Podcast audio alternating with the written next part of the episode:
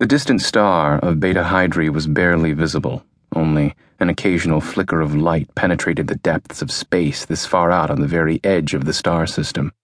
It was just another pinprick of light, lost among the other millions of stars that illuminated this spiral arm of the galaxy. Deep in interstellar space, the solar wind, that exotic mixture of charged particles emanated by the star, was pitifully weak. Apart from a few particles, the sole remnants of the mighty dust cloud that millennia before had formed this system, nothing stirred.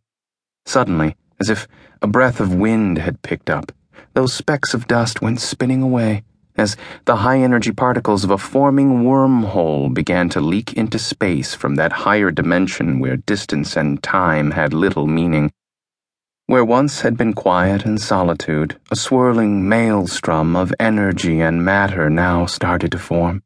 Tiny at first, but growing rapidly, until it was a gaping void, large enough for the massive starship to easily slip through. With its large forward particle cannons, heavy rail guns, pulse cannons, missile batteries, and heavy armor, nobody would mistake the warship for anything else. The Sunfire was the newest and most powerful heavy cruiser in the short history of the Confederation Navy. It only existed because the hull had already been completed before the collapse of the once great Empire, and scrapping the whole project would be more expensive than that of finishing the ship. The door to the bridge slid quietly open once the ship had completed the transition into normal space.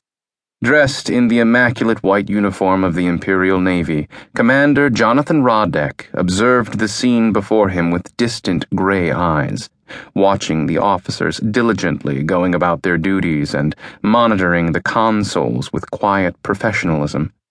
It had been many years since he had last stepped foot onto the bridge of such a warship. It once again brought home the stark differences between him and the crew.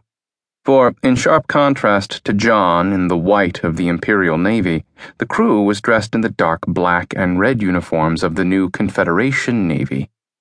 The Imperial Navy had been disbanded some years earlier, the first official act of the newly formed Confederation Senate. And why would they not have? The mighty empire that had lasted over five generations had been brought to its knees by the actions of one rogue Imperial fleet officer. The newly formed Senate had no intention of letting history repeat itself, so had ordered the fleet disbanded and, in its place, the new Confederation Navy was formed. Looking at these young men and women attending to their stations, the first generation of Confederation officers, Jon had his own doubts. However, what the crew lacked in experience, they made up for in spirit having worked with them for almost six months, having talked with them, eaten with them, and fought with them, Jon did not doubt their courage. Attention on bridge! One of the junior officers called out, having finally noticed his presence. The rest of the crew immediately turned to face him, straightening their posture, awaiting his orders. Jon's position within the chain of command on the ship was vague not being part of the Confederation Navy, he held no rank and was officially attached to the Sunfire only as an observer.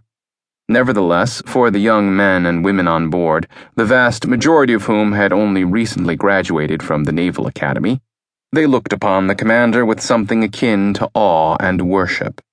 The commander's reputation preceded him, the youngest commander ever in the history of the Imperial Navy, and one of only a handful to have been awarded the prestigious Aurelius Star Cluster. Not to mention his previous role as commander of the Praetorian Guard, personal aide to the Emperor and his only daughter, Sofia Aurelius. Jon tore himself away from that trail of thought, as the pain of recently parting with Sofia was still deeply upsetting. At ease, Jon responded, observing as the crew once again turned back to their consoles.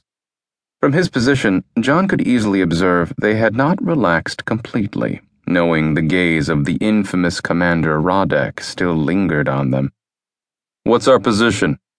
Jon directed the question at Captain Stephen Ferguson, the commanding officer of the Sunfire.